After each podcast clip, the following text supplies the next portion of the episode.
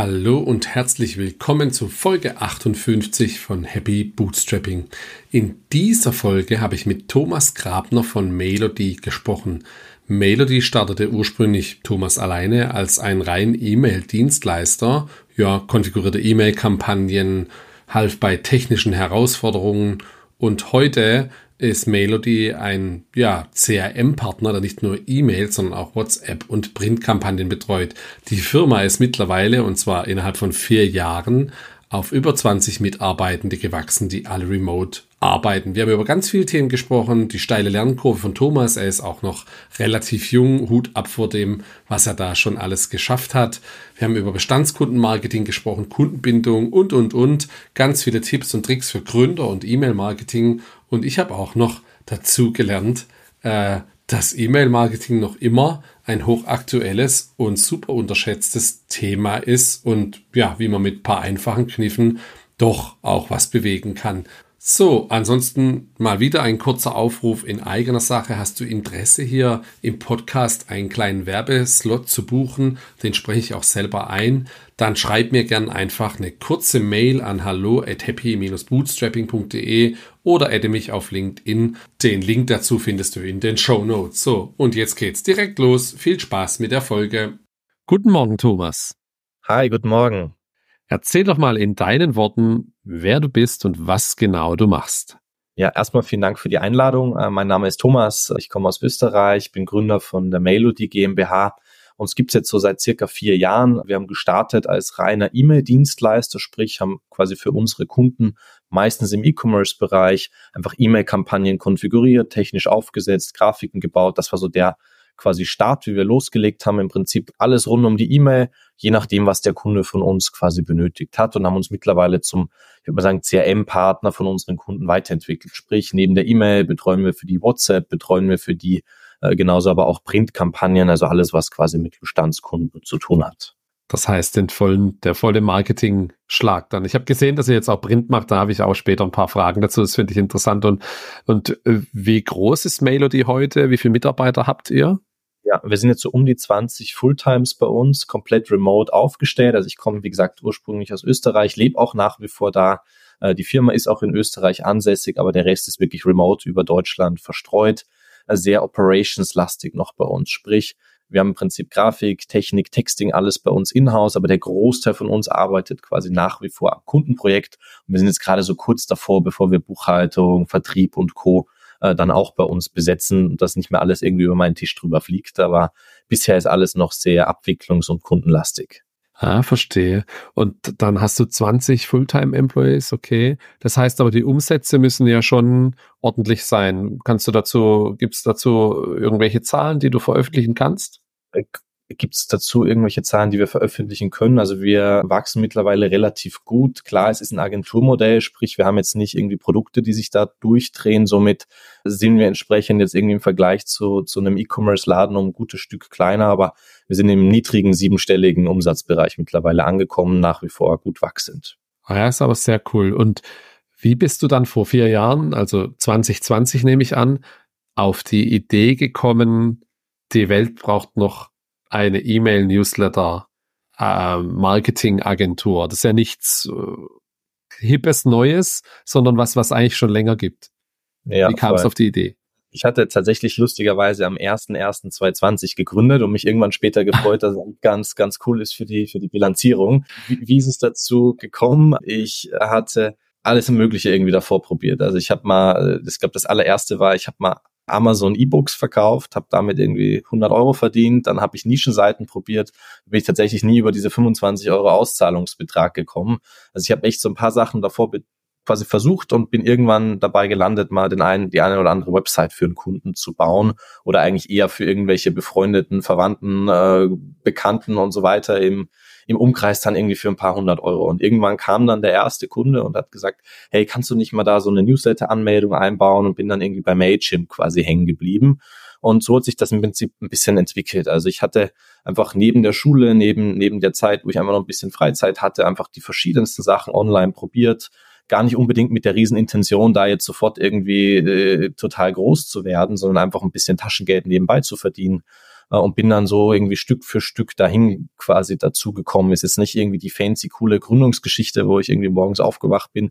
Ist auch bei der E-Mail, glaube ich, schwer und mir gedacht habe, ey, das ist jetzt irgendwie das, was ich die nächsten paar Jahre machen möchte. Sondern es war eher so peu à peu ein Schritt und ich habe dann für mich einfach entschieden, ich würde auch sagen eher intuitiv, rückwirkend war es, glaube ich, eine, eine gute Entscheidung, zu sagen, hey, ich fokussiere mich auf ein Thema, ich bin komplett alleine oder irgendwann waren wir dann zu zweit, ich kann nicht eine Printkampagne für jemand machen, ich kann nicht eine E-Mail bauen, dann soll ich noch Ads schalten, die Grafik soll ich auch noch bauen, den Text auch noch schreiben, sondern ich nehme mir lieber ein Thema her und habe dann eigentlich maßgeblich davon profitiert, dass das dann in die Corona-Zeit auch reingelaufen ist. Und im Prinzip äh, die Frage nur war, hey, können wir irgendwie Budget erhöhen und das doppelt so schnell machen? Versus, wenn man jetzt mit demselben Kunden spricht, ist es eher, hm, können wir Budget vielleicht halbieren? Weiß ich nicht so, wie wir damit weiter umgehen sollen. Und das war eigentlich dann so die, die Reise dazu, keine irgendwie mega krasse Gründungsstory. Aber Du bist ja jetzt noch relativ jung. Wie alt bist du denn, wenn ich fragen darf? 21. Ah, dann hast du vor vier Jahren gegründet. Das ist ja auch schon, ja, und hast jetzt 20 Mitarbeitende. Das ist ja auch schon außergewöhnlich und nicht normal. Dann hast du ja während der Schule schon dich äh, ausführlich mit beschäftigt. Versteht das richtig? Richtig, ja. Also ich hatte äh, äh, rückwirkend das jetzt zu erzählen. Ich hoffe, meine Eltern hören das nicht. Ich hatte bis zum Abitur das schon nebenbei gemacht und ich habe halt für mich entschieden, wenn ich es nicht schaffe beim ersten Mal, dann komme ich nicht nochmal und äh, bleib irgendwie dabei bei der Melodie. Also wir waren dann schon irgendwie drei, vier Leute zur, zur Abiturzeit. Was man nicht vergessen darf, in Österreich hast du auch danach noch einen Zivildienst. Da wurden wir dann schon irgendwie sieben, acht Leute. Von dem her bin ich auch erst seit zwei Jahren jetzt Vollzeit damit dabei. Davor war das eher quasi neben Schule und neben Zivildienst. Und Zivildienst bei uns auch Fulltime, also 40 Stunden die Woche. Das war so die, die Zeit, wo irgendwie die Nächte immer kürzer geworden sind. Aber hast du dann in den ersten zwei Jahren auch schon Angestellte gehabt, die was für die Firma gemacht haben und du warst selber noch im Zivildienst und hast dann die Firma trotzdem operativ geleitet? Also ich war, also ich hatte 2020 gestartet. Das erste Jahr war mhm. Irgendwie bescheiden groß. Also es war, ja, da sind irgendwie am Ende dann 15.000 Euro übergeblieben nach irgendwie allen Kosten. Da war ich komplett alleine. Also ganz 2020 war ich komplett alleine. Dann kam aber der Tizian mit dazu. Tizian ist nach wie vor bei uns im Unternehmen mittlerweile unser Head of Operations, kümmert sich um die gesamte Abwicklung und der war dann auch sehr schnell personalverantwortlich bei uns und Tizian kam als 450 Euro Kraft und irgendwie nach äh, einem Monat oder zwei äh, hat das irgendwie in einem Vollzeitverhältnis dann geendet, weil wir da echt ganz gut äh, in der Zeit gewachsen sind. Und im, im 21er Jahr rückwirkend war das echt schon eine Überbelastung, waren wir dann irgendwie vier, fünf Leute wobei die jetzt nicht irgendwie direkt unter mir gesessen haben, wie sie eigentlich üblich ist. Normale Gründung heißt, irgendwie bis da zehn Leute sind, läuft alles irgendwie über den eigenen Schreibtisch. Aber ich hatte eben das Riesenglück, dass der Tizian mit dazugekommen ist, der Tizian nach wie vor sich um die gesamten Kundenprojekte gekümmert hat und ich habe nach wie vor Vertrieb gemacht bei uns, äh, die gesamte HR-Geschichte, Finance, Buchhaltung, aber alles, was Kundenprojekte waren, war sehr, sehr bald quasi beim Tizian und dementsprechend gab es da schon ein paar Leute, die aber in der Regel jetzt im Eins zu eins mit, mit dem Tizian gearbeitet haben. Die erste Grafikperson, die dann dem Tizian zugearbeitet hatte, weil er irgendwie die Kundenprojekte noch selber gemacht hat. Dann der erste irgendwie technische Mitarbeiter, der die Sachen dann konfiguriert hat. Der Tizian hat dann irgendwie nur mehr äh, das Finale an den Kunden weitergegeben. Dann kam eine Person im Texting dazu. Also das war erstmal so das erste kleine Team rund um den Tizian, weil wir einfach sehr bald entschieden haben, wir wollen nicht irgendwie fünf CRM-Manager haben, wo jeder alles macht, sondern wir haben quasi bei uns einen Account Manager, das ist so die Schnittstelle zum Kunden.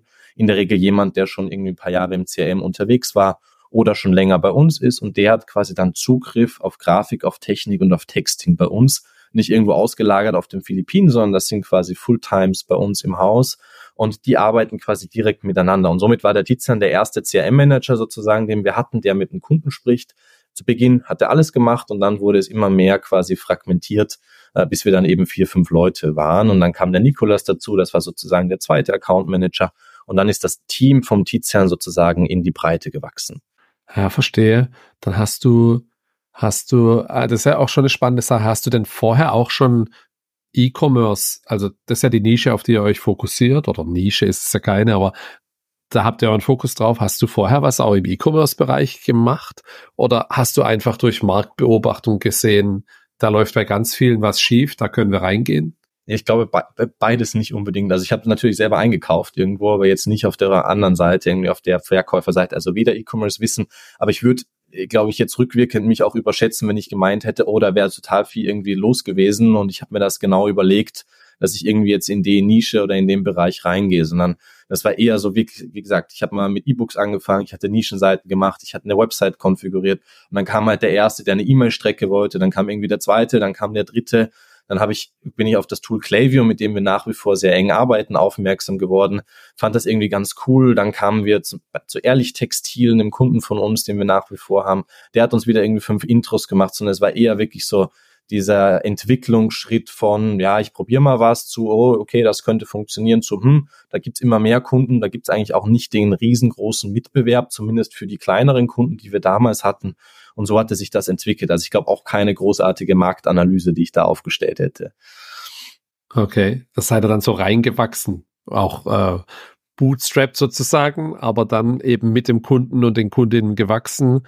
Das ist interessant. Und, und wie hast du das dann in, gerade in der Anfangszeit alles unter einen Hut bekommen? Zivildienstfirma operativ erklären, Vertrieb machen, outbound. Ging das, weil das alles remote war? Alles war remote tatsächlich. Also äh, es ist bei uns jetzt nicht so, dass wir da vor Ort zum Kunden fahren oder irgendwie da großartig unterwegs sind, sondern es funktioniert eigentlich alles sehr, sehr gut remote. Und das erste Jahr würde ich jetzt eher sagen, war ich ein überarbeiteter Freelancer, der halt einfach alleine seine ja. Projekte gemacht hatte. Das ist jetzt, glaube ich, nicht so der, der irgendwie der, würde ich jetzt mal sagen, das, das Schwierige da unter Dach und Fach zu kriegen, das ist dann eher ein volles Wochenende und irgendwie volle Abenden und mal irgendwie eine kürzere Nacht. Und dann kam ja die Corona-Zeit. Das heißt, da hatte ich dann plötzlich richtig viel Zeit äh, zur Verfügung. Und das ging ja on-off über eineinhalb, zwei Jahre. Da hatte ich ja von morgens irgendwie acht Uhr bis abends Zeit. Und zumindest in Österreich war jetzt der Corona-Schulbetrieb jetzt auch nicht der große Wahnsinn. Von dem her, ähm, ja, äh, ist das da schon ganz, ganz gut gegangen.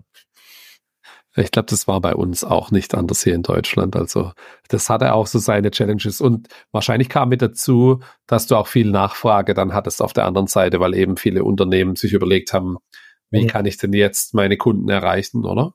Ja, vor allem, also ich würde sogar nicht unbedingt jetzt auf E-Mails, war generell der E-Commerce-Markt so stark wachsen, mhm. dass irgendwie an jeder Ecke da Geld, ich würde nicht sagen rausgeworfen wurde, aber halt überall schnellstmöglich investiert wurde, wie es halt in, in diesen Phasen üblich ist.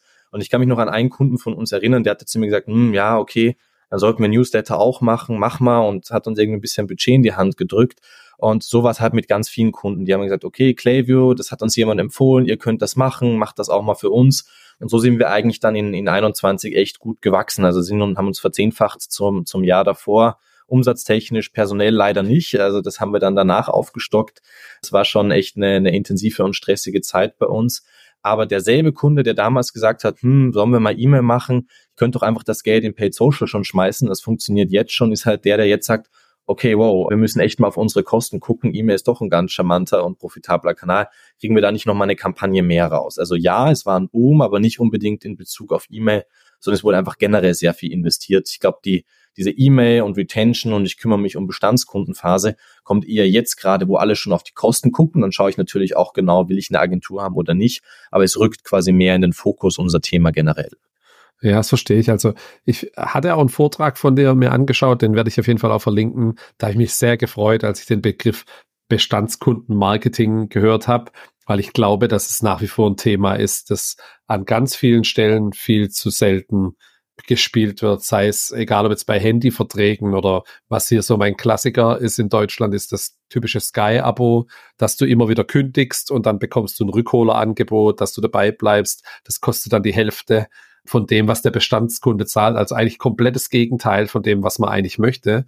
Du brauchst einen Riesenapparat, damit dieses Geschäftsmodell dann funktioniert, anstatt dass du einfach deine loyalen Bestandskunden honorierst. Das ist das, was ich häufig einfach, wo ich mir so denke, das könnte dir doch viel einfacher machen und beim, bei, bei, gerade bei E-Commerce hast du ja die Adressen, du musst ja die einfach nur vernünftig verarbeiten. Aber ich glaube, da kommen wir später noch genau dazu. Dann, wie sieht dein, dein heutiges Firmensetup aus, wenn du jetzt in, in Österreich lebst und arbeitest und die Firma ist aber eine deutsche GmbH?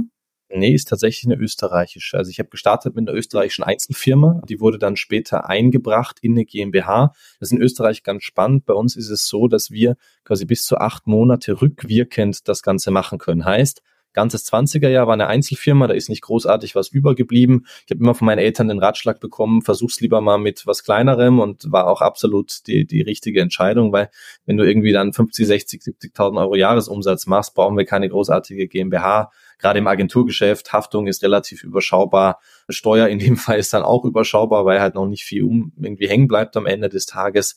Und ich hatte auch das 21er Jahr quasi bis August die Einzelfirma, habe mir so die Umsätze angeguckt und habe gemerkt im Juni, Juli, oh, das zieht echt gut an und habe mir dann immer in so einer Excel-Liste berechnet, quasi wie viel Unterschied wäre es denn in der Steuer zu, quasi progressiver Steuersatz in der Einzelfirma versus quasi GmbH und habe dann entschieden, glaube ich, im Juni 21, dass wir die GmbHs machen und du kannst es dann zum ersten ersten rückwirkend machen. Das heißt, ab dem ersten ersten 21 war es dann schon die GmbH. Wir hatten dann nur ziemlich Stress mit äh, Rechtsanwalt, Steuerberater, Notar, dass dann Juni, Juli, August, wo hatte ich damals auch nicht gemerkt, eigentlich alle Leute irgendwie ein bisschen ruhiger machen wollen. Für mich war das ganz normal, irgendwie jeder Tag ist gleich. Aber wo normalerweise es ein bisschen ruhiger ist, habe ich das dann versucht, da durchzudrücken und ist sich dann tatsächlich auch ausgegangen. Das heißt, seit 21 ist es eine GmbH eine österreichische tatsächlich, also die Melody GmbH und darüber sitzt eine zweite GmbH, eine Holding, wo einfach dann die quasi Gewinne rüber äh, geschoben werden. Weil das in Österreich auch ein bisschen anders. In Deutschland gibt es ja diese vermögensverwalteten GmbHs und Co. Tatsächlich sind das in Österreich einfach zwei operative, wo dann die Gewinne von der Melody jedes Jahr quasi hochwandern und dort äh, erstmal drin verweilen, bis ich da ein bisschen Zeit und auch Know-how gesammelt habe, wie man das Ganze auch mal besser investieren könnte. Und hast du dann irgendwie einen Gründerbonus in Österreich in Anspruch genommen? Gibt es da irgendwelche Förderungen, die du erwähnen kannst? Oder ist es tatsächlich alles so peu à peu gewachsen, wie du es jetzt beschrieben hast? Tatsächlich peu à peu bei mir. Also ich hatte am Anfang noch geguckt, ob ich mir die Melody.de Domain für irgendwie 14,99 Euro kaufen möchte oder erstmal das Ganze ohne Website mache. Also so als Lust irgendwie starten. Äh, ich hatte von meinen Eltern 1000 Euro bekommen zu Beginn. Das konnte ich tatsächlich irgendwie dann Monat fünf wieder zu, zu, zurückzahlen. Aber das ist wirklich vom Grunde nach gewachsen und es gab keine Gründerpreise, keinen irgendwie großartigen Sachen. Ich habe das auch nie großartig verstanden, auch keine Förderungen, nix. Und es ist auch in dieser Corona-Zeit gewachsen. Jetzt gab es da auch keine Corona-Förderungen oder sonst irgendwas. Tatsächlich ist wirklich alles aus irgendwie den initialen 1000 Euro Darlehen, die wieder unverzinst zurückgezahlt worden sind nach fünf Monaten, entstanden und äh, daraus quasi gewachsen. Das ist so der, der Stand bei, bei, bei uns. Nichts externes, weder quasi Kapital, sonst irgendwelche Förderungen. Wahnsinn. Das ist ja auch schon cool. Und die Mitarbeitenden in Deutschland, die sind dann angestellt in Österreich oder hast du dann nochmal in Deutschland eine Firma dann drüber? Äh, tatsächlich nicht. Also das ist gerade so eine, ich will nicht sagen Grenzdiskussion, aber solange wir, da gibt es so gewisse quasi Grundlagen für Betriebsstätten in Deutschland. Aber solange quasi alle Leute im Homeoffice sitzen und da jetzt nicht irgendjemand irgendwie Entscheidungs, Entscheidungsbefugter quasi sitzt, der irgendwie alleinig entscheiden kann, Geschäftsführer der Melody oder irgendwelche anderen Personen, ist es tatsächlich so, dass wir keine Betriebsstätte in Deutschland haben. Das bedeutet, grundsätzlich sind alle Leute bei der österreichischen Melody GmbH angestellt, aber wir haben deutsche Steuerberater, deutschen Rechtsanwalt, deutsche Dienstverträge, das läuft nach deutscher Sozialversicherung und so weiter und so fort. Also für unsere Mitarbeiter tut das überhaupt nichts zur Sache. Den einzigen Unterschied, den es eben gibt, ist, wir haben in Deutschland quasi kein Unternehmen, keinen Firmensitz, kein Büro. Ist aber ehrlicherweise genau gleich, wie wenn es eine deutsche Remote-Firma zum Beispiel gibt. Genau. Ja, verstehe. Und wie, ja. wie organisiert ihr das im Tagesablauf, dass ihr komplett remote seid? Gibt es da arbeitet ihr viel asynchron oder ist es viel so mit, keine Ahnung, daily, weekly, trefft ihr euch mal? Ja, also grundsätzlich der Normalbetrieb funktioniert quasi digital innerhalb von quasi Deutschland. Somit sind wir auch alle in derselben Zeitzone und auch grundsätzlich quasi synchron. Also wir lassen es natürlich jetzt frei, starte ich irgendwie um 7.30 Uhr oder um 9 Uhr. Da sind wir relativ flexibel. Ich kann im Prinzip mich auch in Deutschland weiter bewegen. Wenn ich irgendwie meine Familie 100 Kilometer weiter nördlich habe, kann ich dann im Auto hinfahren solange es da irgendwie eine stabile Internetleitung gibt, ist das für uns total fein. Aber per se sind alle Leute relativ gleich unterwegs. Eben irgendwann mal zwischen 7.30 Uhr und 9 Uhr starten alle los bei uns. Dann mache ich irgendwie eine halbe Stunde, Stunde, eineinhalb Mittagspause. Und somit passt das auch in der Regel, dass man da auch irgendwie eine direkte Kommunikation hat. Bei uns ist dann grundsätzlich so, es gibt relativ strikte Meetingzyklen, sprich, wir haben irgendwie montags ein Team-Meeting, da sind alle Leute mit dabei. Dann gibt's bei uns immer frühs um neun Uhr so einen kleinen Update-Call, den der Tizian bei uns quasi führt, wo alle Leute mit dabei sind, wo man so ein bisschen Prioritäten durchgeht, einfach guckt, ob alles läuft. Also das ist dann so, ich sage jetzt mal, der erzwungene Talk irgendwie an der Kaffeemaschine, wo man zwischen Tür und Angel so ein bisschen informell Sachen austauscht. Das ist einfach was, was wir dann sozusagen erzwingen müssen dadurch. Und dann gibt's Austauschtermine, irgendwie One-on-Ones mit dem Tizian und irgendwie den Account-Managern. Dann gibt's irgendwelche anderen Call-Strukturen. Also wir versuchen das da ganz gut zu gestalten. Und dann, um einfach diesen Austausch und das Miteinander zu fördern, machen wir einmal im Monat ein digitales Team-Meeting, äh, wo wir uns alle zusammensetzen, wo man irgendwie mal am Computer was gemeinsam spielt oder wo einfach sich eine Stunde, zweimal Zeit genommen wird, um miteinander einfach informell sozusagen zu quatschen. Und dreimal im Jahr machen wir Vacations, sprich, wir schicken einmal Anfang des Jahres Termine aus, wo jeder so ein bisschen anklickt, was er, wo er quasi Zeit hat. Und dann organisieren wir dreimal im Jahr Zusammenkunften. Also wir waren jetzt zum Beispiel letztes Jahr im Sommer in Salzburg, waren in den Eishöhlen, waren Cutfahren gemeinsam, dann waren ein paar Leute irgendwie abends noch feiern und versuchen einfach immer so ein bisschen Fun-Events zu machen und gleichzeitig auch dann vor Ort quasi Workshops zu machen, um die Leute einfach näher zusammenzubringen. Weil irgendwie meine Ansicht zum, von Remote Work ist, ich brauche jetzt nicht jeden Tag irgendwie jemanden gegenüber sitzen, morgens reinkommen, sagen Guten Morgen, den dann den ganzen Tag irgendwie so halbe anzustarren und dann nach Hause zu gehen. Versus ich mache ein paar Mal im Jahr was extrem intensiv, wo ich auch mal privat was unternehme mit Kolleginnen und Kollegen. Das ist so ein bisschen einfach unser Ansatz, wie wir das Ganze äh, aktuell angehen. Da hast du jetzt ja aber schon eine ganz schöne Lernkurve hinter dir für deine junge Jahre, sag ich mal. Du hast eine GmbH gegründet, die hat gleich eine Holding drüber. Du hast Spaß mit Steuerberatern und äh, Bürokratien, äh, wahrscheinlich in Österreich wie in Deutschland. Wie hast du, hast du Gründer in der Familie, familiennah, die selber Unternehmen gegründet haben? Hast du da Hilfe gehabt oder hast du dir das alles selber beigebracht? Ja, ich hatte einmal meine Mutter, die Physiotherapeutin ist, also zumindest eine, eine Grundselbstständigkeit. Da gab es schon mal einen Steuerberater, da gab es auch mal irgendwie entfernten Rechtsanwalt, jetzt nicht in, in die GmbH-Größenordnung, wie das jetzt bei uns ist, aber gerade so das erste Jahr konnte ich davon schon profitieren. Ich bin da mit meinem Kram irgendwie zu dem Steuerberater von meiner Mutter gegangen, ich wusste circa, was der Stundensatz sein soll und so weiter und so fort. Also das war zu Beginn schon eine coole Geschichte, wobei da sind wir jetzt maßgeblich rausgewachsen. Also das äh, fulfillt jetzt quasi nicht mehr so ganz unsere, unsere Needs. Und mein Vater war lange Zeit in den verschiedensten irgendwie Management-Jobs unterwegs in, in Österreich, aber in einem Angestelltenverhältnis, Personalleiter, Leiter Recht und Co. Äh, und da äh, läuft irgendwie beim Mittagessen dann doch irgendwie mal das eine oder andere Thema über den Tisch und äh, da guckt auch mal jemand über den einen oder anderen Vertrag drüber. Äh, das grundsätzlich schon, aber jetzt nicht diesen klassischen irgendwie Unternehmer-Background, wo beide Eltern irgendwie eine Firma haben und man da in die Strukturen reinwächst, das nicht. Aber gerade was so irgendwie Rechtsfragen angeht oder einfach mal so diese Grundsachen, wo halt zumindest junge Leute wie ich extrem oft drüber fallen. Man geht zum ersten Steuerberater, selber hat man keine Ahnung, landet dort irgendwie beim Junior, Junior, Junior Buchhalter, der selber irgendwie gerade im Lernprozess ist. Ich glaube, den Step konnte ich überspringen. Sobald ich aber das erreicht hatte, äh, waren dann auch die quasi Ressourcen da aufgebraucht und wir haben auch mittlerweile den ersten Steuerberater gewechselt, sind jetzt woanders hingegangen, was einfach mittlerweile für unsere Größe besser passt. Das vielleicht so zum familiären Background. Ja, verstehe. Und hast du dann, hast du selber irgendwelche Fortbildung gemacht oder ist wirklich so alles hands-on? Äh, wir machen relativ viel Hands-on, wenn kaufen wir einfach eins zu eins Beratungen zu. Das machen wir eigentlich inhaltlich am meisten. Also gerade bei unserer Dienstleistung, äh, das glaube ich auch was, was uns auch von Mitbewerbern unterscheidet, versuchen wir einfach konstant die Leute zu finden, die extrem gut in einem gewissen Bereich sind. Und was ich einfach gemerkt habe, ist, gerade in so diesen E-Commerce-Thematiken gibt es ja oft Einzelselbstständige, Consultants, die irgendwie seit 15 Jahren in dem Bereich unterwegs sind, die überhaupt kein Interesse haben, irgendwie großartig da eine strukturierte Firma zu bauen, sondern die halt das Thema cool finden. Zum Beispiel haben wir oder arbeiten nach wie vor mit jemand zusammen, der heißt Nick und der Nick quasi betreut super viele große Unternehmen, HelloFresh und Co., was so diese Zustellraten angeht. Also kommen meine E-Mails an, wie stelle ich sicher, dass die ankommen? Gibt es ja auch gerade so diese Sender Requirements Geschichte, die kursiert. Und mit dem Nick arbeiten wir seit, glaube ich, zweieinhalb Jahren der Tizian eins zu eins in einem Consulting-Modell zusammen, wo wir einfach stundenweise echt gute Stundensätze quasi zahlen, aber das Know-how dann wieder nehmen können und für unsere gesamte Kundendatenbank sozusagen zu verbreitern. Und das machen wir eigentlich in allen Bereichen. Wir hatten da mal was zugekauft für LinkedIn. Wir wollten mit LinkedIn losstarten. Dann gab es jemand, der uns unterstützt hat oder ich haben letztes Jahr mit Events quasi losgestartet und nicht einfach drei Events gebucht, sondern wir haben da den Lars, der uns dabei unterstützt. Der hat mich abends auf diese Vortragsthematik vorbereitet. Gleichzeitig war das einfach eine enorm gute Ressource für uns, der mir erstmal erklärt hat, schau mal her, wenn du einen Messestand buchst, achte doch mal bitte auf dieses und jenes. Das sind so die Key-Events. Hier sind irgendwie drei Kontakte, geh da mal hin. Diese Sachen machen wir so sehr, sehr gezielt. Leute, die einfach das schon gemacht haben, was, was wir vorhaben, dass wir uns dort Know-how zukaufen. Ja, verstehe. Ja, lass uns mal ein bisschen in, ins Produkt beziehungsweise in, genau in eure Dienstleistung da einsteigen. Warum arbeiten eure Kunden mit euch zusammen? Was genau bekommen die von euch für einen Mehrwert? Mhm.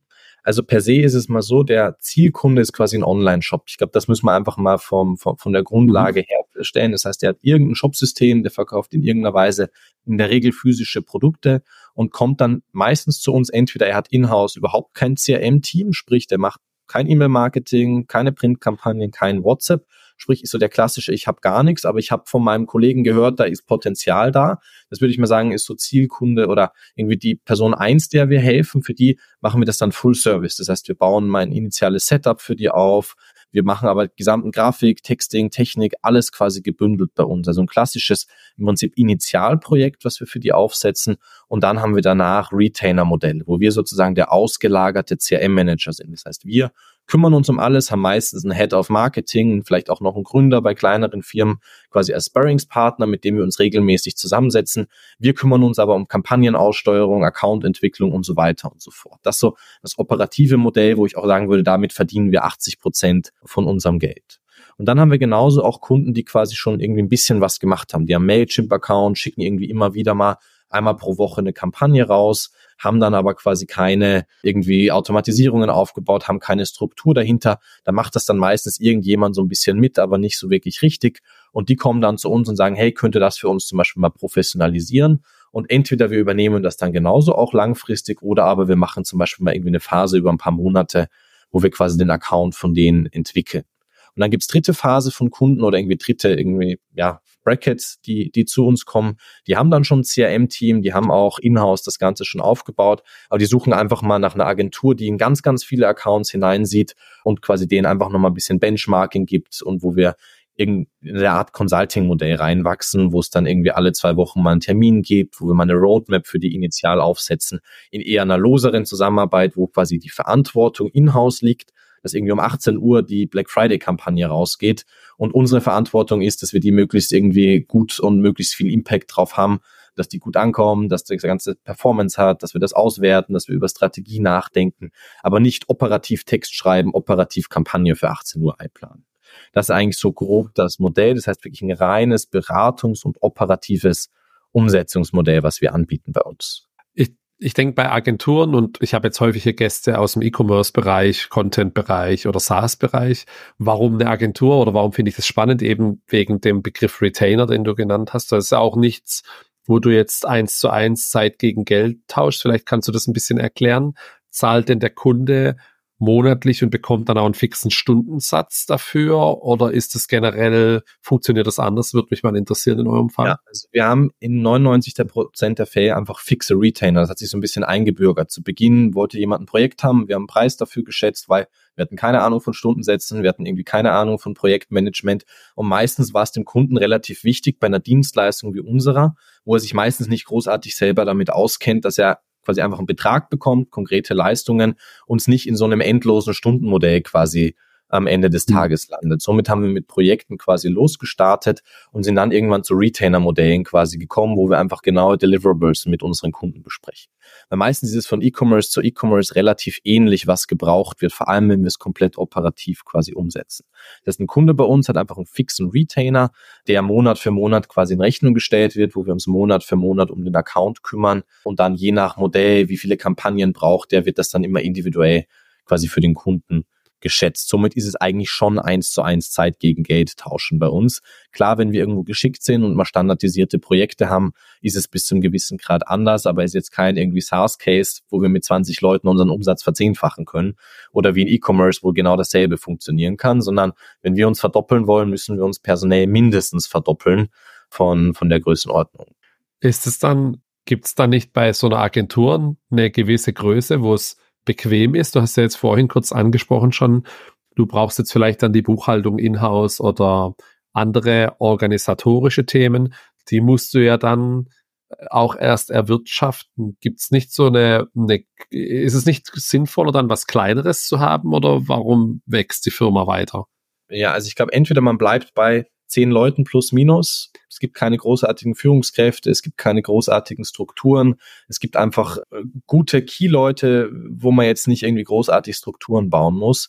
Oder man geht den Weg und wird größer. Aber ich würde sagen, wir sind jetzt eigentlich schon mit 20, wir werden dieses Jahr wahrscheinlich irgendwie um die 25 bis 28. Wir kommen schon in die Größe, wo es dann unangenehm wird, weil mit 30 Leuten hast du eher Chaos, weil du hast noch nicht das Geld dafür, dass es irgendwie zwei Buchhalter, drei Vertriebsleute und zwei, zwei Marketingleute gibt, sondern du bist gerade so in dieser Aufbauphase. Und ich glaube, wir müssen uns entweder entscheiden, jetzt sofort aufzuhören, sozusagen bei 20 Leuten zu bleiben oder wirklich eher den Schritt zu gehen, dass wir größer wären auf irgendwo 40, 45, 50 Leute. Und ich glaube, alles dazwischen ist dann schon gerade für Gründungsteams oder gerade wenn man auch alleine gründet, echt eine Herausforderung, weil im Prinzip alles über einen eigenen Tisch durchwandert und man noch nicht in dieser Strukturgrößenordnung unterwegs ist. Da habe ich jetzt das Riesenglück, dass halt der Tizian sehr, sehr früh mit dazugekommen ist, auch nach wie vor mit an Bord ist und wir einige Leute haben, die wirklich seit Beginn an mit dabei sind. Das hilft uns jetzt einfach, weil es ist extrem schwer, wenn du auch super viel Durchlauf hast. Aber ich glaube, da sind wir jetzt gerade schon so in der Größenordnung, wo, wo es unangenehm wird von Gemeinkosten. Ja, okay. Ja, kurzer Exkurs nochmal. Wir waren ja eigentlich bei der Dienstleistung, aber es hat mich jetzt echt interessiert, weil weil es, glaube ich, immer wieder hochkommt, auch beim Agenturgeschäft. Was, was sind denn da ein, zwei Use Cases, die ihr mit Kunden umgesetzt habt, sodass jetzt die Zuhörerinnen sich darunter was vorstellen können? Ja, also ich würde mal zwei Sachen. Ich würde einfach mal einen klassischen äh, quasi Retainer-Kunden hernehmen, der kein E-Mail hatte, wo wir das aufgebaut haben. Und im zweiten Schritt vielleicht irgendwie ein konkretes Projekt, was man hernehmen kann. Ich glaube, mhm. ein Case, den ich auch immer wieder in Vorträgen bei mir aufgegriffen habe, wäre jetzt zum Beispiel Paul Hewitt, eine Marke, die gibt es seit sieben, acht Jahren online, relativ groß, relativ etabliert. Und bei denen ist es so gewesen, die haben einen sehr starken Acquisition-Part. Also da gibt's die haben Influencer-Marketing gemacht, wie es noch Blogger hieß. Äh, die haben Paid-Social-Kanäle, die haben SEA, die haben SEO. Im Prinzip alles Acquisition-seitig ist, würde ich mal sagen, sehr vernünftig bei denen aufgebaut. Und wie der Nils, der jetzige Head of Digital Marketing, zu, zu uns gekommen ist vor circa zwei Jahren, war so sein Hauptthema, es gab intern eigentlich niemand, der sich um Bestandskunden gekümmert hat. Es wurden einfach quasi blind Newsletter rausgeschickt, weil stand irgendwo mal auf den OKRs drauf und es das heißt, let's go, wir machen jetzt Newsletter. Das ist so der irgendwie Status quo gewesen. Der Nils ist mit dem Wunsch zu uns gekommen, zu sagen, okay, lass uns das bitte mal hernehmen. Wir haben super viele Kunden bei uns mit drin, da liegt total viel quasi Potenzial mit begraben. Und wir haben aber intern jetzt niemand, der das akut machen kann. Und wir haben jetzt quasi Nils über die letzten zwei Jahre echt gut betreut. Zu Beginn komplett operativ, später dann in einem Consulting-Modell, aber per se haben wir dort quasi mal von deren bestehenden, sehr alten E-Mail-Tool migriert auf Klaviyo, das ist das, mit dem wir sehr gerne arbeiten, haben quasi Klaviyo auch mit dem Online-Shop verbunden und haben die Transition gemacht von, wir schicken einfach nur random Kampagnen raus und haben vielleicht irgendwie ein, zwei Automatisierungen zu, wir haben quasi alles auf Klaviyo aufgesetzt. Es ist ein Tool, was relativ einfach auch zu bedienen ist. Also wenn der Nils auch mal selber was rausschicken quasi möchte, weil Freitagabends noch Ware kommt, kann er das machen. Aber primär war es da unsere Aufgabe, einmal ein komplettes Automatisierungskonzept zu bauen. Das heißt, ich sage immer, Ping-Pong-mäßig, wenn jemand bei mir einkauft und irgendwo abbricht, schieben wir ihn sozusagen wieder zurück äh, zum Kauf. Jemand meldet sich neu an, der startet aber irgendwie nicht ein Checkout, also kriegt er eine Welcome-Strecke mit Ziel, er soll doch kaufen. Jemand bricht einen Warenkorb ab, kriegt quasi wie mit dem Ping-Pong, Schlag zurück, Warenkorb-Abbruch-E-Mail soll dann quasi einkaufen. Also wir haben uns einmal um die Automatisierungen gekümmert, wir haben im zweiten Schritt uns darum gekümmert, dass erstmal mehr Adressen auch hineinkommen, weil auch ein Riesenproblem bei Paul Schuvit war, das wusste niemand, aber wie wir uns das angeschaut haben, haben sich mehr Leute abgemeldet wie angemeldet, weil es wurde einfach rausgeknallt an die gesamte Datenbank und gab auch jetzt nicht großartig Sign-up-Formulare. Also wir haben uns auch im zweiten Schritt darum gekümmert.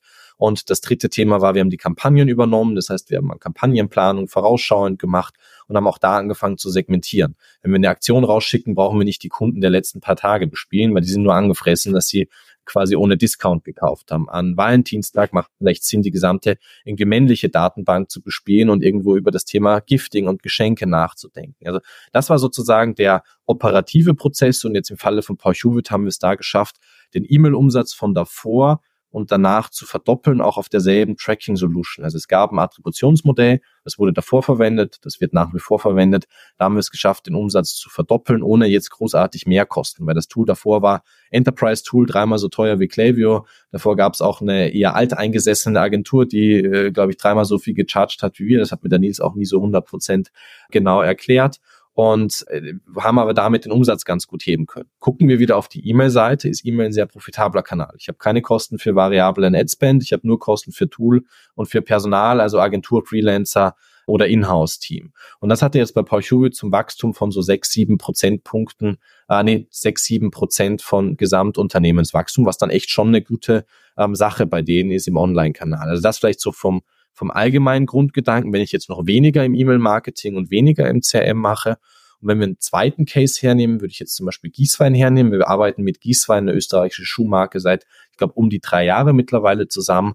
Und dort hatte der Tizian dann, der betreut den Account nach wie vor selbstständig, quasi einfach sich mal diese ganzen Zustellraten angeschaut. Das heißt, wir haben gestartet mal Zustellraten zu monitoren mit so Seedlisten. Ich würde da jetzt nicht so genau drauf eingehen, aber wir haben quasi einfach mal verstanden, wo haben wir denn Probleme in der Zustellung.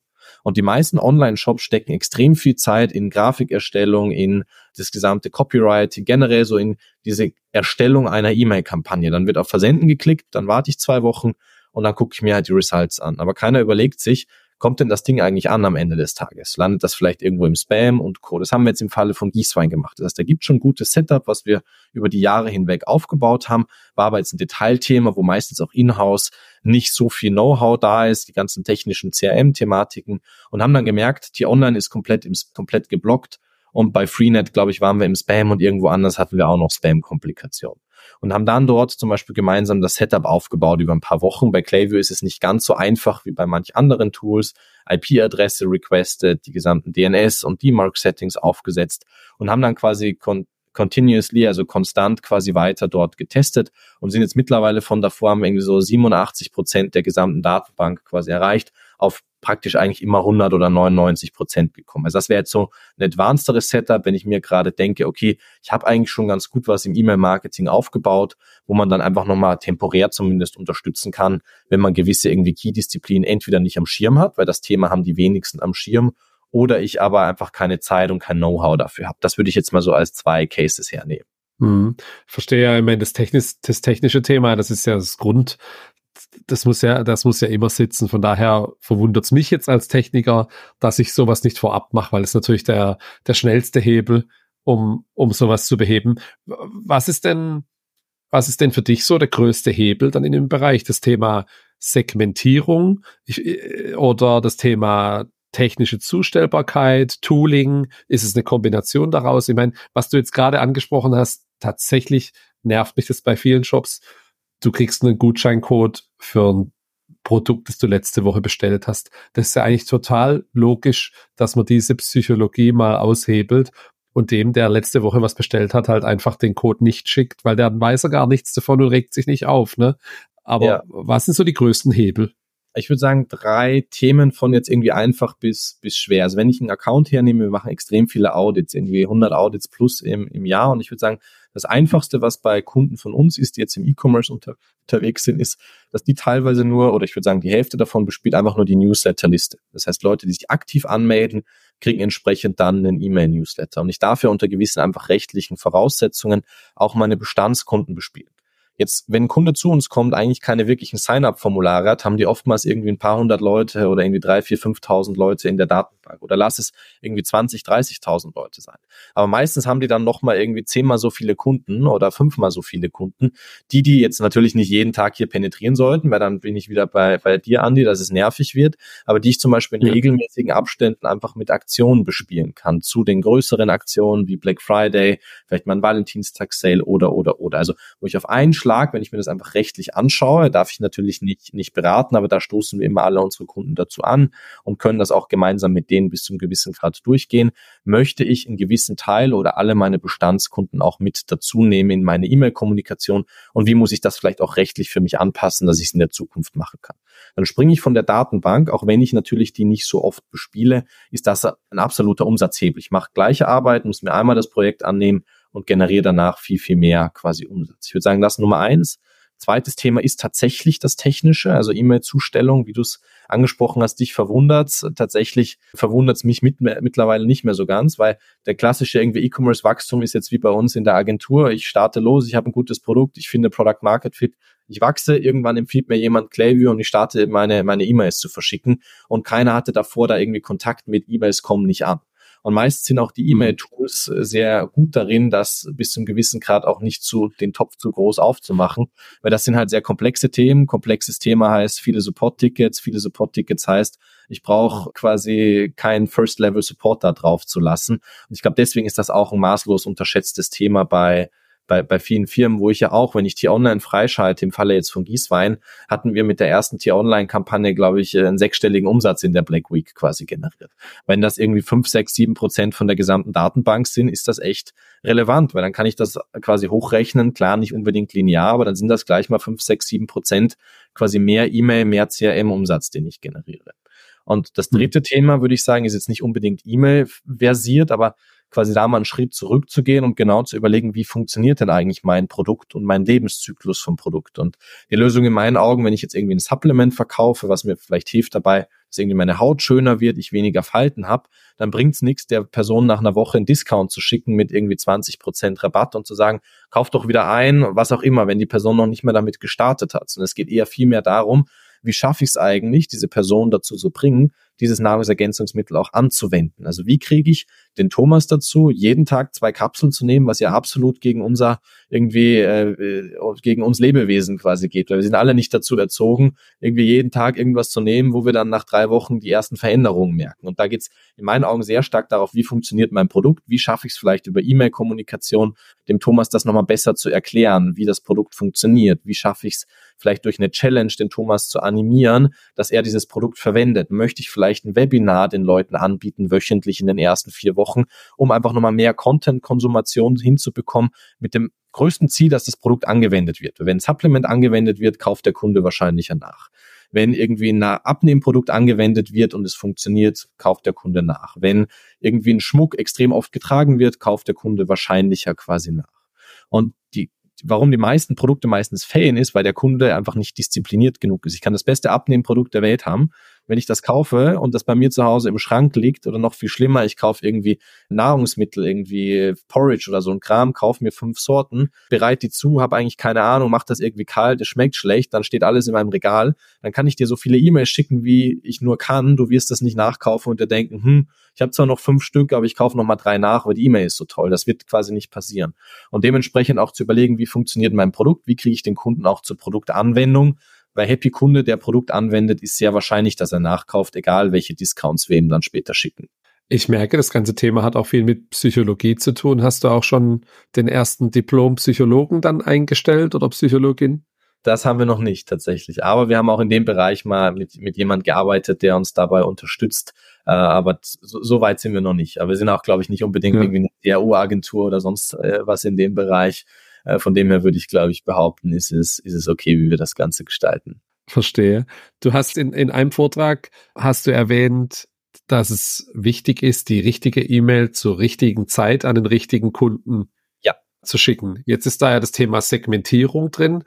Mich mhm. würde es noch interessieren, ich glaube, du hast auch gezeigt, dass ihr manchmal nur die Überschrift austauscht, je nachdem ist es ein Bestandskunde, ein Neukunde und so weiter was ist die richtige Zeit? Gibt es dann auch pro Produkt verschiedene Zeiten oder auch für Discounts generell, wo ihr sehen könnt in eurem Portfolio? Ist es alles immer ein Zusammenspiel dann? Mhm.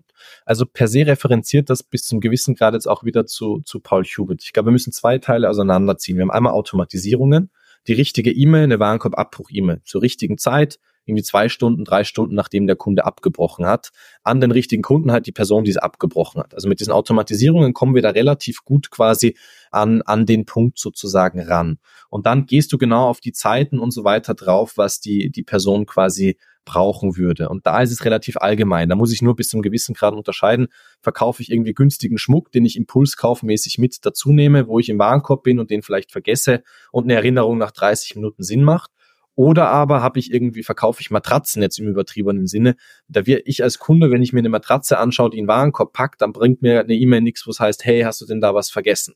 Sondern wenn ich eine Matratze kaufe, dann muss ich die ausmessen, passt die rein, dann muss ich mir das überlegen, 1000 Euro will ich das ausgeben oder 500 oder 300, je nachdem, in welcher Kategorie ich quasi einkaufe, dann macht es eher Sinn, vielleicht die E-Mail am nächsten Tag zu schicken und dem Kunden anzubieten, schau mal her, wir haben auch einen Kundensupport, du kannst dir hier einen Beratungstermin zum Beispiel buchen. Also da würde ich jetzt eher grob von den Produktkategorien quasi unterscheiden. Und auf der zweiten Seite haben wir das Thema Segmentierung. Sprich, schicke ich an die gesamte Datenbank quasi eine E-Mail raus oder fange ich an zu segmentieren? Meistens gibt es eigentlich zwei Probleme in der Segmentierung. Entweder ich bin zu klein und versuche alles filigran zu segmentieren, da macht einfach der Aufwand quasi keinen Sinn, da macht es mehr Sinn, ich bespiele per se mal die Datenbank und segmentiere immer wieder mal. Oder aber, wenn ich quasi schon groß genug bin, segmentiere ich immer random, immer andere Segmente. Thomas hat A gekauft, aber nicht B, also kriegt er so eine Kampagne. Thomas hat C gekauft, aber nicht D, also kriegt er so eine Kampagne. Und die Linie, die wir fahren, ist, wenn ich in der Regel irgendwie Richtung 100.000 oder 70, 80.000 Profile plus gehe im E-Commerce, dass ich dann mit einer Segmentierung quasi richtig losstarte. Und richtig losstarten heißt für uns, ich teile mir initial einmal Segmente auf, einfach nach dem klassischen RFM-Modell, sprich, ich teile mir mal Segment 1 an, alle Prospects, Leute, die noch nie gekauft haben. Ich habe irgendwie OTPs, also One-Time-Purchase, Person hat einmal gekauft und ich habe dann Leute, die zum Beispiel aktive Kunden sehen, Leute, die lange nicht mehr gekauft haben. Und wenn ich ein Abo-Modell habe, quasi aktive Abo-Kunden und quasi cancelled Abo-Kunden, also Leute, die uns aus dem Abo gechurnt sind. Jetzt mal nur so als grobe Überlegung und kann das mal als quasi Achse 1 hernehmen für eine Segmentierung mit irgendwie vier, fünf unterschiedliche Gruppen. Und die kann ich dann weiter unterteilen. Kunde hat noch nie eingekauft, hat aber zum Beispiel ist erst 30 Tage in der Liste oder ist länger wie 30 Tage in der Liste. Und so baue ich mir im Prinzip einmal eine Matrix, weiß genau, wie viele Leute in meinen Segmenten sind und kann dann auch vergleichen. Weil ich kann dann genau überlegen, wie im Paid Social Bereich, was teste ich denn? Ich schicke eine E-Mail an die Leute, die noch nie gekauft haben. Dann kann ich da probieren, was funktioniert besser. Jetzt wieder überspitzt ausgedrückt. Ich habe irgendwie ein Nahrungsergänzungsmittel für Hunde. Hey, lieber Thomas, kauf das. Das tut deinem Hund im Alter gut. Versus, hey Thomas, wenn du das nicht kaufst, stirbt dein Hund übermorgen. Jetzt so komplett übertrieben und komplett losgelöst davon. Aber ich glaube, man kriegt dafür ein Verständnis. Ich kann plötzlich auch in der E-Mail relativ gut testen und überlegen, was funktioniert, weil ich ja diese isolierten Gruppen habe. Wenn ich das generell spiele, werde ich vielleicht komplett verzerrt werden, weil für Neukunden funktioniert A gut, für Bestandskunden funktioniert vielleicht B gut, weil der irgendwie schon Vertrauen in der Marke hat und eher abgeschreckt wird. Und dann kann ich auch entsprechend die ganzen Gruppen quasi verstehen, wie verändern sich die? Kriege ich Neukunden quasi zu Bestandskunden? Kriege ich das wieder raus? Fahre mir wo welche weg und kann over time sozusagen ein Verständnis für diese Segmente aufbauen und die miteinander vergleichen. Und dann kann ich auch da in die Tiefe gehen und sagen, okay, ich will noch tiefer segmentieren und ich baue aus diesen fünf irgendwie zehn Stück, weil ich unterteile eben quasi Leute, die noch nie gekauft haben, in jünger und älter wie 30 Tage. Und daraus kriege ich eigentlich dann ganz guten System hin. Und dann komme ich auch auf deine initiale Frage zurück. Dann launche ich vielleicht einen Adventskalender. Und diesen Adventskalender kann ich aber unterschiedlich quasi launchen. Jemand, der noch nie eingekauft hat, kriegt eine relativ ähnliche E-Mail, nur mit dem Grundmuster, hey Thomas, du hast noch nie bei uns quasi gekauft. Das wäre doch mal irgendwie ein schöner Start, dass du dich komplett durch unsere Produkte durchprobieren kannst. Versus der Thomas, der schon gekauft hat, den animiere ich nur dazu, hey lieber Thomas, du hast ja schon mal bei uns eingekauft. Übrigens, wir haben jetzt auch einen Adventskalender, möchtest du den nicht kaufen? Könnte in dem Fall jetzt hingehen und da nochmal einen Schritt runtergehen und sagen, wer hat denn das Ding schon letztes Jahr gekauft? Die brauchen keine großartige Erklärung, nur hey, hm. lieber Thomas, Adventskalender, da bitte einmal einkaufen. Und auf der anderen Seite habe ich dann irgendwie den Thomas, der noch nie eingekauft oder der schon irgendwie früher mal eingekauft hat mit, hey Thomas, ist ja schon lange her, wir haben viele neue Produkte, die sind alle in dem Adventskalender konsolidiert. Wäre das nicht mal wieder was für dich? Und dann schaffe ich es mit einer E-Mail, das trotzdem sehr personalisiert auszuspielen. Coole Sache. Also du kannst ja dann so eine Art Performance-Marketing auf deine Segmente machen und da immer weiter optimieren mit dem Unterschied, dass es dich nicht so viel Geld kostet außer Arbeiten. Das ist ja auch ein interessanter Ansatz auf jeden Fall. Muss man eben dann überlegen, wie groß bin ich denn schon? Weil wir haben die Diskussion sehr, sehr oft bei uns, dass es sich nicht unbedingt für so viele Unternehmen quasi lohnt, weil du hast ja dann trotzdem diese komplette Detailsegmentierung, du hast dann trotzdem andere Kampagnen, äh, du hast sofort viel, viel mehr Personalaufwand und das rechnet sich in der Regel nur ab relativ großer Liste und wenn auch das Produkt quasi dazu passt. Im Falle von mhm. Fashion muss ich dann auch immer drüber nachdenken. Kann ich das dort anwenden? Schwierig, weil da geht es eigentlich sehr viel Thomas Rot, Thomas Blau, Thomas Grün. Ah, Grün gefällt mir, cool. Thomas Rot, Thomas Blau, Thomas Grün, so vom Gedankengang. Dann kann ich zwar in den Kampagnen irgendwie meine Produkte personalisieren, aber so wie ich es gerade erklärt habe, lohnt sich das eigentlich nur für relativ große Subscription Cases. Also ich habe irgendwie hm. Nahrung, ich habe Food, ich habe sonstige Dinge und muss mich dann auch darauf committen und das langfristig durchziehen. Um die Kunden besser zu segmentieren, brauchst du im CRM ja zumindest mal mehr Daten. Geschlecht fängt's an, dann vielleicht das Alter, dann hast du irgendwann vielleicht Vorlieben. Wie kommt ihr an die Daten ran? Über Gewinnspiele? Fragt man den Kunde irgendwann einfach, wenn man ein Vertrauensverhältnis hat? Mhm. Oder könnt ihr das irgendwann sogar schon jetzt mit AI schätzen, wer das ist, der da kauft? Ja, also per se, wir brauchen einmal die E-Mail-Adresse. Das ist die Baseline für alles, wo wir quasi Daten drauf speichern. In unserem Fall ist Shop-System mit E-Mail-To direkt quasi verbunden. Das heißt, wir kriegen schon mal alle Shop-Daten durch. Wann hat Thomas ein Checkout gestartet? Welches Produkt hat er angesehen? Was hat er gekauft? Was hat er vielleicht auch mal im Warenkorb liegen lassen? Und so weiter und so fort. Und das ist auch angereichert. Das heißt, wenn der Thomas einen Warenkorb abbricht, weiß ich genau, Produktbild habe ich drin, Produktlink, Preis und so weiter und so fort. Und daraus kann ich schon relativ stark rückschließen, weil ich habe bei Klaviyo ein AI-Modul, wo ich genau verstehe, ist das ein Mann oder eine Frau, most likely vom Vornamen und vom Nachnamen basierend darauf und dem Land, wo die Person herkommt. Ich habe dann ein Verständnis, was denn die Person, also wann kauft die Person wahrscheinlich wieder. Dafür kann ich quasi eine Auswertung treffen. Das ist eigentlich das Wichtigste. Und was kauft die Person als nächstes? Das sind immer die relevanten Kennzahlen, die ich sozusagen zu 100 Prozent erreiche bei den Leuten. Und alles, was du darüber hinaus machst, wie Vorlieben, wie Geburtstag und so weiter, musst du irgendwo abfragen und du wirst nie 100 Prozent quasi Durchlauf erreichen. Also egal, wie gut du zu deinen Kunden bist, nicht 100 Prozent werden das Ding ausfüllen. Somit hast du da immer quasi ein Leck an Informationen. Und das würde ich eher dafür hernehmen, zu sagen, ich habe eine Strecke für einen Geburtstag, wo ich den Leuten gratuliere. Leute mit gewissen Vorlieben kriegen irgendwie A oder B. Aber wir gehen meistens sehr stark auf die Kaufhistorie. Ist das ein Kunde, der Katzenfutter oder Hundefutter gekauft hat oder beides? Kampagne 1, 2, 3, jetzt zum Beispiel haben wir das vor kurzem in, in WhatsApp für einen Kunden umgesetzt. Und wenn wir quasi Vorlieben abfragen, dann an der Stelle, wo wir quasi eine möglichst hohe Wahrscheinlichkeit haben, dass wir die Daten auch bekommen. Das meistens im Sign-up-Prozess, jetzt nicht unbedingt da ein fetten, fettes Formular aufzubauen, wo die Person irgendwie 30 Datenpunkte eingeben muss. Aber zum Beispiel in Klaviyo im Sign-up-Form-Bilder bauen wir es oft so auf. Ich habe eine E-Mail-Adresse, die ich abfrage. Ich klicke auf einen Button. Ich komme nochmal auf eine zweite Seite. Mit dem Button-Klick kommt schon meine Double Opt-in-E-Mail, also meine Bestätigungs-E-Mail. Und auf der zweiten Seite steht drin, deine Bestätigungs-E-Mail ist auf dem Weg zu dir. Übrigens, wenn du uns jetzt noch dein Geburtsdatum angeben möchtest, kriegst du auch nochmal zu deinem Geburtstag ein kleines Geschenk. Person gibt noch Geburtsdatum ein, ich speichere das aufs Profil drauf. Was erreiche ich damit? Ich erreiche praktisch dieselbe Anmeldequote, weil er gibt ja davor einfach nur die E-Mail-Adresse an, kriegt schon die E-Mail zur Bestätigung.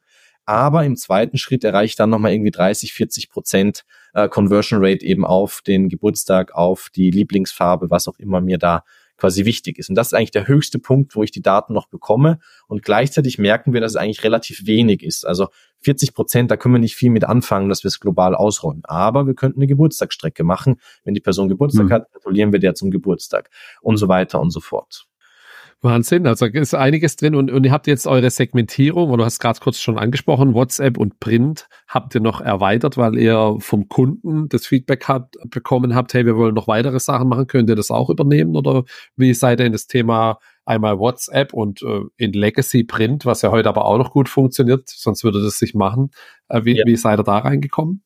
Ja, also grundsätzlich haben wir gestartet ähm, quasi mit E-Mail und dann kamen immer wieder mehr Anfragen dazu. Wir haben dann Print als zweites dazu genommen, weil Print fairerweise auch leichter ist. Also Print aufzusetzen und, und, und zu machen ist weit einfacher als jetzt irgendwie die WhatsApp-Geschichte dazu zu nehmen. Ich habe mich auch lange gegen WhatsApp quasi gewehrt. Mittlerweile machen wir auch mit Chat Armin und mit Charles quasi WhatsApp. Also das ist eher Kundenanfragen und in meinen Augen ist es auch absolut sinnvoll, diese CRM-Kanäle entweder ausgelagert bei der Agentur zu konsolidieren oder irgendwann in-house zu konsolidieren. Aber dieselbe Personengruppe sollte eigentlich in meinen Augen beides aussteuern. Nämlich weiterer CM-Kanal in meinen Augen macht auch nur Sinn, wenn ich alles miteinander integriert habe und ich gedanklich starte mit der E-Mail. Zuerst verschicken wir eine E-Mail. Wenn der irgendwie auf die E-Mail nicht reagiert, jetzt komplett penetrant, kriegt er eine WhatsApp und wenn er darauf nicht reagiert, kriegt er eine Postkarte, jetzt im übertriebensten Sinne. Aber von der Grundabstufung ist es der Gedankengang, den wir verfolgen.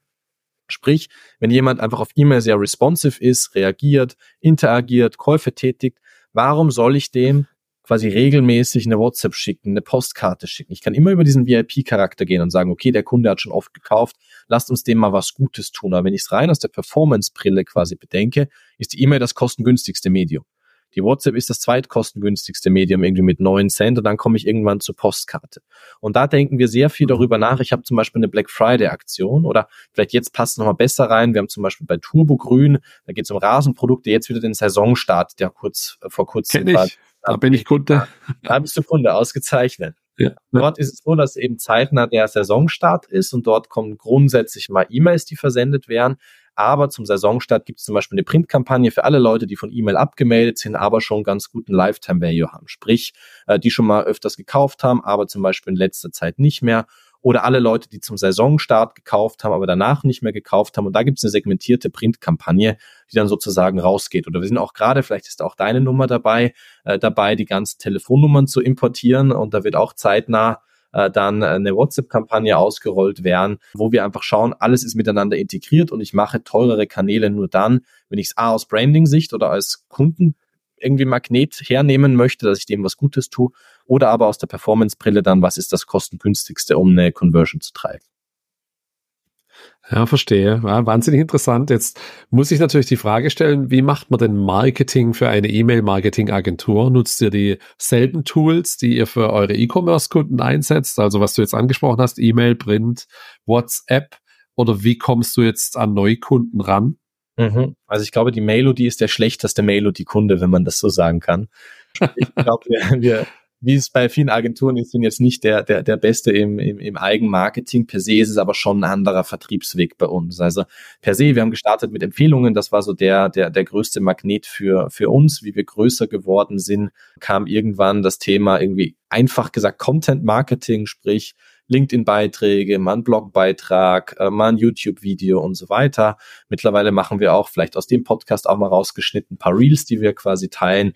Das war so der irgendwie zweite Evolutionsschritt, wo wir auch regelmäßig Kunden für uns generieren, vor allem auch über SEO. Man glaubt es nicht unbedingt, aber es gibt dann doch den einen oder anderen, der nach Clayview Agentur Deutschland sucht und dann zu, zu, zu uns auf die Seite kommt. Äh, sehr spezifisches, einfach gutes, gutes Keyword. Das würde ich sagen, war so das Zweite, was wir angegangen sind, das dritte Thema bei uns aktuell ist Thema Events, wo wir Anfang letzten Jahres losgelegt haben. Einmal Vorträge, wo ich quasi alleine auf dem Event gehe, plus wir machen zweimal im Jahr aktuell Messestände, größere bei OMR und DMExco und vielleicht mal den einen oder anderen kleineren Messestand. Das war jetzt eigentlich so das, das dritte, was wir bei uns mit dazu genommen haben. Wobei nach wie vor Empfehlungen das größte ist. Ich würde sagen, Events ist das zweitgrößte und dann ist der Content-Kram das, das drittgrößte. Also einen Vortrag verlinke ich auf jeden Fall, fand ich auch echt cool. Da warst du, glaube ich, auf dem Digital Bash, hieß das in Hamburg. Hamburg ja. Macht ihr dann auch so, also kann ich jetzt als potenzieller Kunde auch ja bei euch ein Training anbieten oder einen Kurs, dass ich eben, wenn ich schon bestehende Systeme habe, dass ich meine Mitarbeiter da drauf ja besser geschult bekomme, was können, was sie alles machen können? Kann ich das auch bei euch buchen? Ja, wir haben tatsächlich keine quasi Kurse oder sowas. Wir haben eher Consulting-Modelle, sprich, wo wir uns einfach mhm. regelmäßig zusammensetzen, mal in einem Termin das Ganze durchgehen, aber jetzt nicht den klassischen irgendwie Online-Kurs, den wir bei uns anbieten. Es ist quasi mehr so die, dieses reine Consulting-Modell, wo wir ein paar Monate hinweg quasi die, die Kunden betreuen. Und meistens ist das auch in dem Stage sinnvoll. Aber wenn ich ein Inhouse-Setup habe, habe ich kein 0815 irgendwie Konstrukt, sondern habe irgendwie drei Tools und die irgendwie miteinander funktionieren, habe schon eine Inhouse-Person, aber vielleicht noch nicht auf dem Level und es ist super schwer, das irgendwie in den Kurs zu konsolidieren. Deswegen quasi rein Consulting-Modelle, wo man sich regelmäßig zusammensetzt, wo wir auch individuelle Roadmaps mit dem Kunden machen. Was steht so an Themen an und an denen dann gemeinsam arbeiten. Und so ein Messestand jetzt bei der OMR, der ist ja schon eine Investition. Machst du dann auch dort eine Masterclass? Ist es dann so, wie funktioniert der Funnel auf einer Konferenz dann für euch? Passt es? Zwei, zwei Sachen. Also einmal normale Vorträge, die wir natürlich nicht, nicht, nicht bezahlen, also wo wir einfach entweder eingeladen werden oder auch mal eine Anfrage gestellt haben, meistens gemeinsam mit einem Kunden. Also ich habe als irgendwie Messebetreiber meistens nicht die größte Freude, eine Agentur da drauf zu lassen alleine. Aber Agentur mit Kunde, es kommt bei uns einfach sehr gut an. Wir haben recht viele coole Kunden, zum Beispiel den Nils von Paul Hewitt, mit dem ich das letztes Jahr bei der Ecom Expo in Berlin quasi gemacht habe. Das ist ein reiner Vortrag, der quasi auf 100 Prozent Mehrwert getrimmt ist, weil sonst würden die uns da auch nicht drauf lassen wo quasi die Person sich entweder danach proaktiv meldet, da kommen dann meistens danach immer eine Handvoll Leute auf einen zu, oder aber wir machen mittlerweile einfach in der Mitte einen kurzen QR-Code. Hey, möchtest du dir quasi von uns einfach nochmal quasi Infos holen oder willst du einfach die Slides einmal nachgeschickt haben? Also irgendeine Art von quasi klassischem Lead Magnet, den wir mitgeben.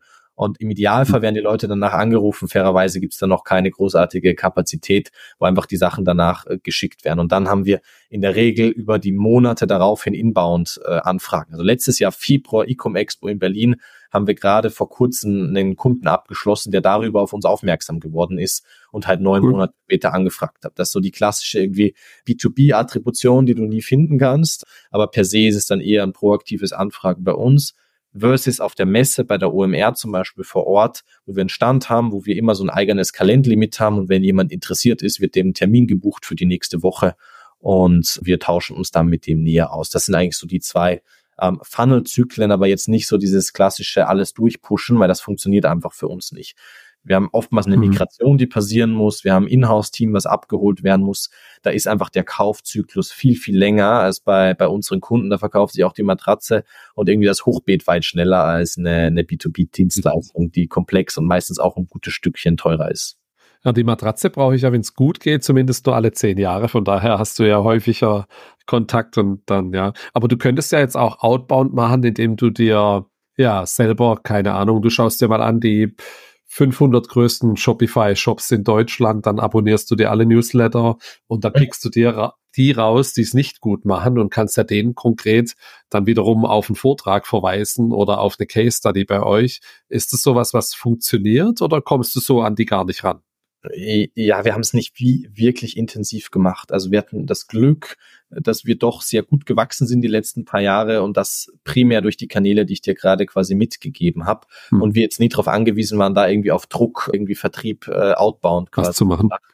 Äh, was wir schon gemacht haben, immer wieder mal wirklich hochwertige Broschüren zu verschicken, die wirklich einen konkreten Case haben. Also wir hatten das in der Schweiz gemacht mit Nikin, ist eine Klamottenmarke, wo wir quasi konkret hingegangen sind, haben den gesamten Nikin-Case auf neun Seiten runtergeschrieben, haben das abgedruckt, haben das an 200 Online-Shops ausgewählt, in der Schweiz quasi geschickt und äh, haben aber da jetzt nicht nachgefasst oder penetrant irgendwie nochmal so Copy-Paste-E-Mails geschickt, sondern jeder hat diesen Report von uns bekommen, persönlich einmal draufgeschrieben, dass es auch geöffnet wird quasi und nicht direkt weggeworfen wird. Und da kamen jetzt übers letzte Jahr dann irgendwie drei, vier Kunden auf uns zurück, die auch wirklich zahlender Melody-Kunde jetzt sind.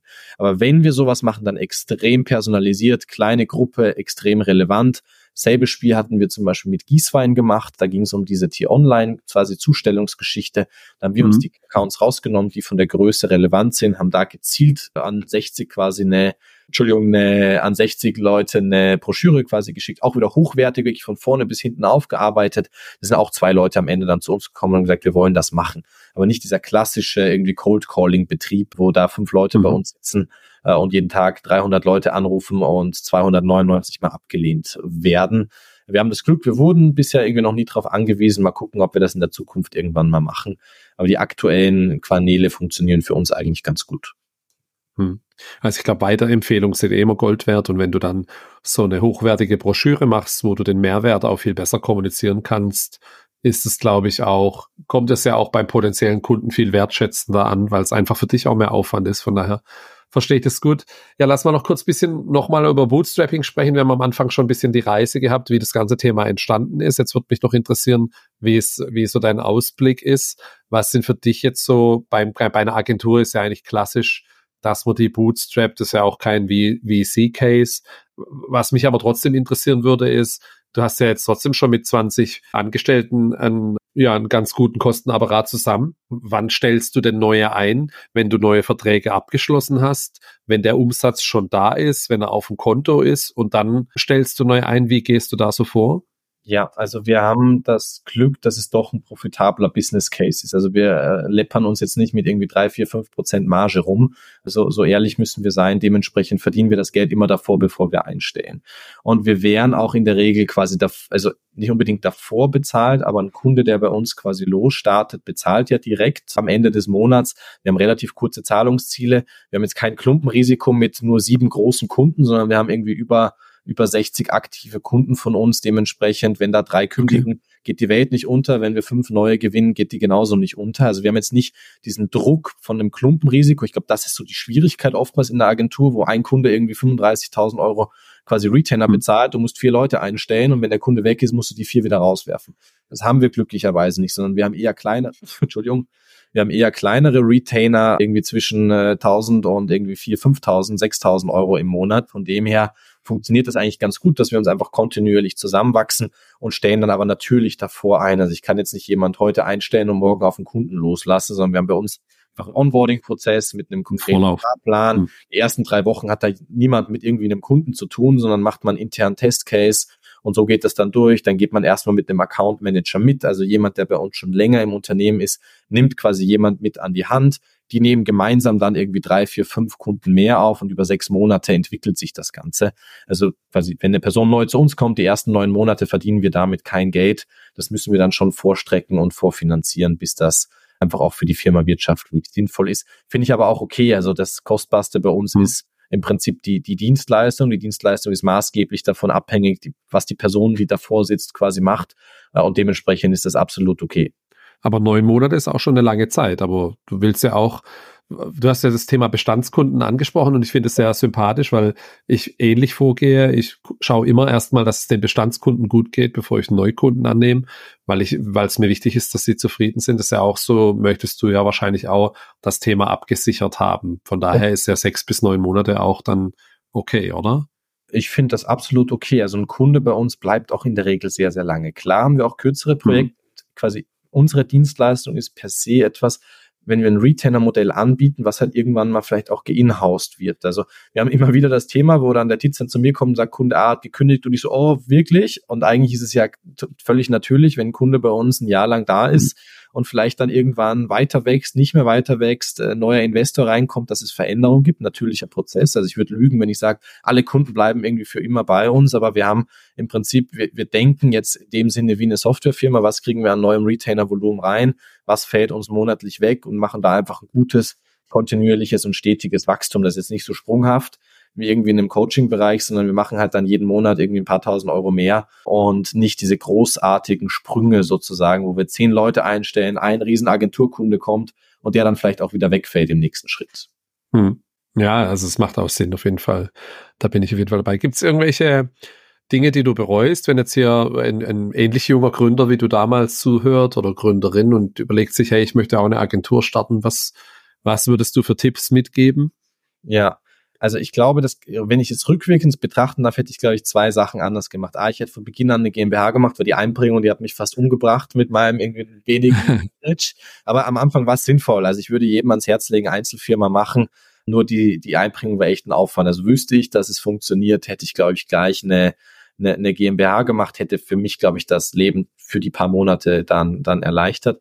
Und das zweite ist, wir haben tatsächlich eher was normalerweise umgekehrt gemacht, wir haben eher zu spät eingestellt. Also wir haben im Zweifel nochmal selber was gemacht. Mhm.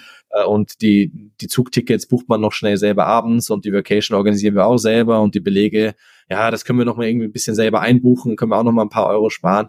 Und ich glaube, das war zu Beginn sicherlich die richtige Entscheidung. Mittlerweile müssen wir da eher gucken, wie konsolidieren wir das Ganze und wir müssen auch so fair zu uns sein, wenn wir 20 oder 21 Leute sind, ist es am Ende des Jahres äh, klar was, was auffällt, aber jetzt nicht so großartig, wie wenn man irgendwie nicht mehr hinterherkommt. Und im Zweifel dann auch früher verstehen, was sind Key-Positionen, die man einstellt, sich auch mit dem Thema HR viel früher zu beschäftigen und nicht erst dann drauf zu kommen, scheiße, es brennt, wir brauchen eine neue Person, am besten morgen und, und da hinterher zu sein. Also ich glaube, dieses ganze Thema HR, Kappa-Planung ist auch für jetzt junge Leute wie mich oder generell, wenn man zum ersten Mal gründet, das, das schwierigste Thema.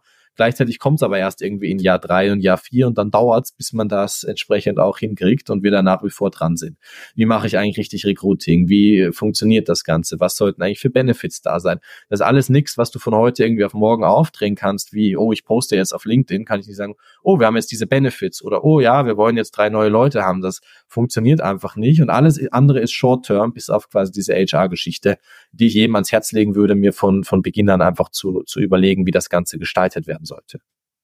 Sucht ihr aktuell noch Unterstützung? Wenn ja, wäre jetzt die Möglichkeit, also ich kann es auch gern verlinken, aber kannst ja. du, kannst du sagen, ja. ob ihr Personal sucht und in welchem Bereich? Wir suchen tatsächlich gerade einen E-Mail-Marketing bzw. CRM-Manager, sprich bei uns intern der Account-Manager, der sich so um Kundenkommunikation, die gesamte Strategie, das Projektmanagement kümmert. Das wäre mega, wenn du das verlinken könntest. Dann schicke ich dir einmal im Nachgang da den Link rum. Sehr gern, ja klar. Was habt ihr noch für, für Ziele für dieses Jahr? Hast du irgendwie gewisse Meilensteine, die du erreichen möchtest?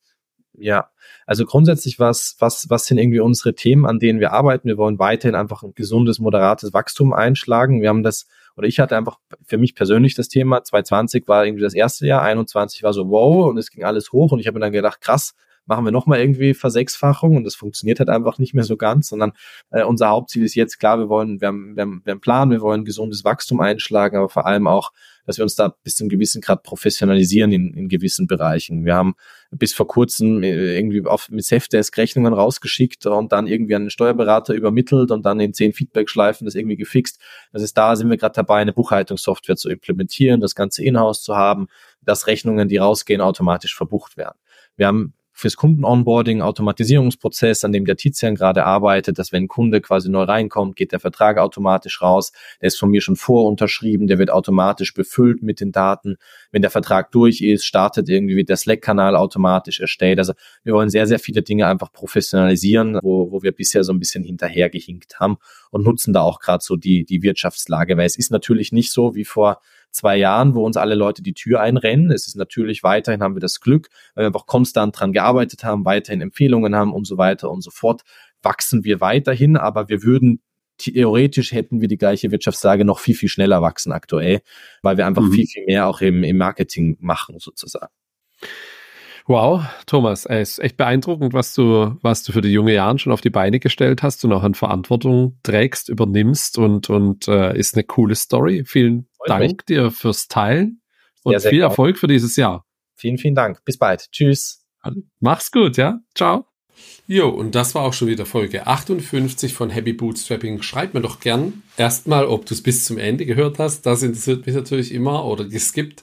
Und wie hat es dir gefallen? Gibt es irgendein Feedback? War es zu lang? Haben irgendwelche Fragen oder Details gefehlt? Dann schreib mir doch gerne eine kurze Mail an hallo at happy-bootstrapping.de. Auch wenn du Vorschläge oder Ideen für neue Gäste hast. Das wäre wirklich super cool. Bewerten und weiterempfehlen ist natürlich auch immer ein tolles Feedback. Von daher vielen Dank an alle, die das machen. So, in der nächsten Woche in Folge 59 habe ich den Benedikt Voigt zu Gast. Der Benedikt hat Projo.berlin gegründet, eine SaaS-Software für Planungsbüros und Architektenbüros. Und das ist so ein richtiges, ja, fast schon ERP-System für diese Büros. Und ja, und der Benedikt hat ein Fable für Architektur und war früher bei der SAP. Wer, wenn nicht er, kann so ein System bauen? Hör unbedingt rein, ist auch eine coole Folge geworden. Bis nächste Woche. Ciao.